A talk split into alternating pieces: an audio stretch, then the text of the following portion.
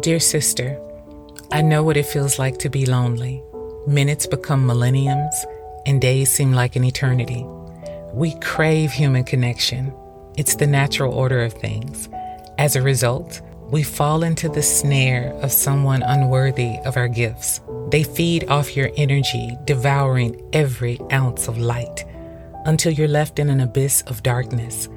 You wrestle with what your spirit already knows, but your heart is speaking another language. So you anchor yourself to a foundation of uncertainty and fear.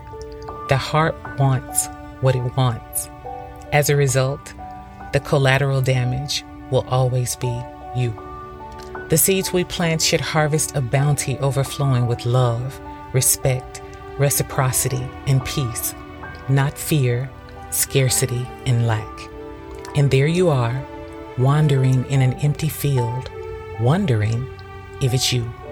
You question your beauty, your body, and your birthright. Yes, happiness is your birthright. And although it's an internal manifestation, aligning yourself with the wrong person disrupts what is freely yours. You barter with yourself, relinquishing your self worth, your peace, your right to be loved the way you deserve to be loved, for a fleeting false sense of belonging.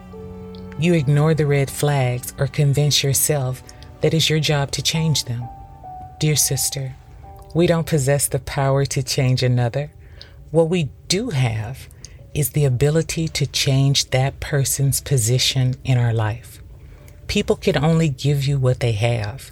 Your assignment is to always choose you. And if that means changing their role in your life, do that. Investing in people who invest in you is priceless. You'll receive a return on that investment every single time. We have to study the art of being alone and learning to differentiate that from loneliness. Loneliness is the poverty of self. Solitude is the richness of self.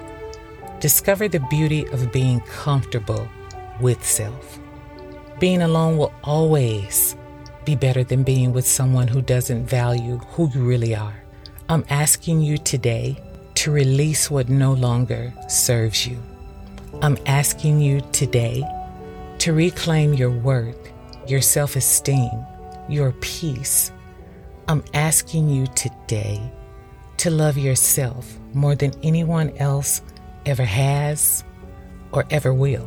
Even when your soul is tired and your heart is restless, find the courage to always choose you.